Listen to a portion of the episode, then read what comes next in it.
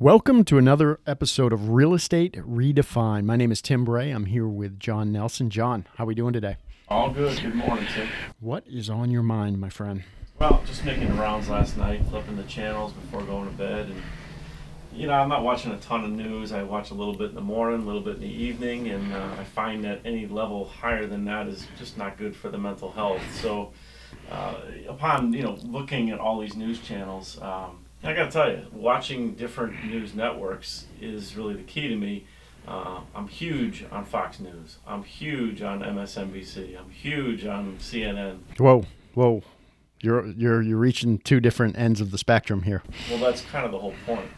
So in order to see both sides, um, what, what are we supposed to do? I mean, I, the reason why we're having this conversation this morning was, you know, I watched watched Fox for a while. I was watching little Hannity, little Laura Ingraham, flipped the channel over to M S N B C, and it, it's like this polar opposite messaging going back and forth. And regardless of what side of the fence you're on, what are we supposed to do? I mean, if you're listening to just one uh, one stream of news, you're doing yourself a disservice, because if you're trying to strengthen any kind of argument you think you have, to me the most effective way to do that is to, to shoot holes in your own theories. I mean, play your own devil's advocate. What do you think? That's brilliant beyond years. Um, most people like to gravitate towards one side, and, and that's it. And they dig in as deep as they possibly can, and they have the ammo that they've gathered from that source. Mm-hmm. That source could be M S N B C. It could be C N N, N B C, A B C, Fox News. Sure. Uh, I'm similar to you, and I think that's probably why I like speaking with you, because you've gathered a lot of information from a di- different sources, and then you can have an intelligent conversation.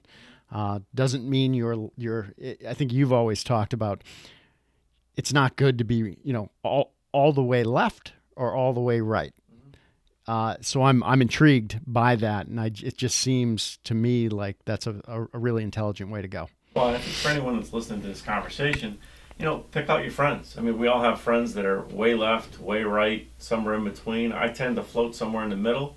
Uh, it depends on the topic. I mean, there is no perfect, you know, hybrid setup for this kind of uh, conversation. It's just a matter of, you know, in the moment, what is the best course of action? We don't know. I mean, everyone thinks that the, the, the answers are absolute right or left. And now we're hearing more comparisons when it comes to history, and you know, you talk about nine eleven, you talk about two thousand eight, and I think that this topic, what's going on right now, is actually, uh, it's more polarizing than anything else, because we have time to think about this and then listen to outside sources that influence us one way or the other, whether it's a family member or a news network or whatever it is. Whatever you believe, I respect it. It's just a matter of let's, you know, we're at a point last night where I watched way left, way right, and what am I supposed to do? Take all that information, bake it at three fifty, and then come out with a I don't know what to do. But you mentioned family there, and I think that's one of the hard things, is because you, a lot of people have grown up in these environments where maybe they only, you know, they're they're Republican. And because they're Republican, they're going to watch a certain, I remember growing up watching Phil Donahue. You know, and every, you know, we watch that, watch it every single day. I remember my dad would come home and we would, we would watch that. But you know, you start to think like that person. You start to have those views until you, you, you get out there and you actually submit yourself to, you know, it's not kind of like religions, right? You know, grow grew up in a, and I don't want to really take this from politics to religion, but you grow up in a, a Protestant church. And then the minute that I get out, I start going to the Catholic Church. I start going to different denominations, and it was because I was seeking the truth. Sure. I wanted to know what the the line was that connected all of the religions, and I think that's what you're talking about. You're trying to look for that that that line of, hey, where are similarities here instead of where are our differences? And I think the big question is, how far back do you have to trace to get to a point where you say, where do we have common ground? Like, what are our common goals? How do we trace back to that point, and then from there move forward and say, what can we agree on? And then how do we compromise moving forward to actually have a civilized conversation?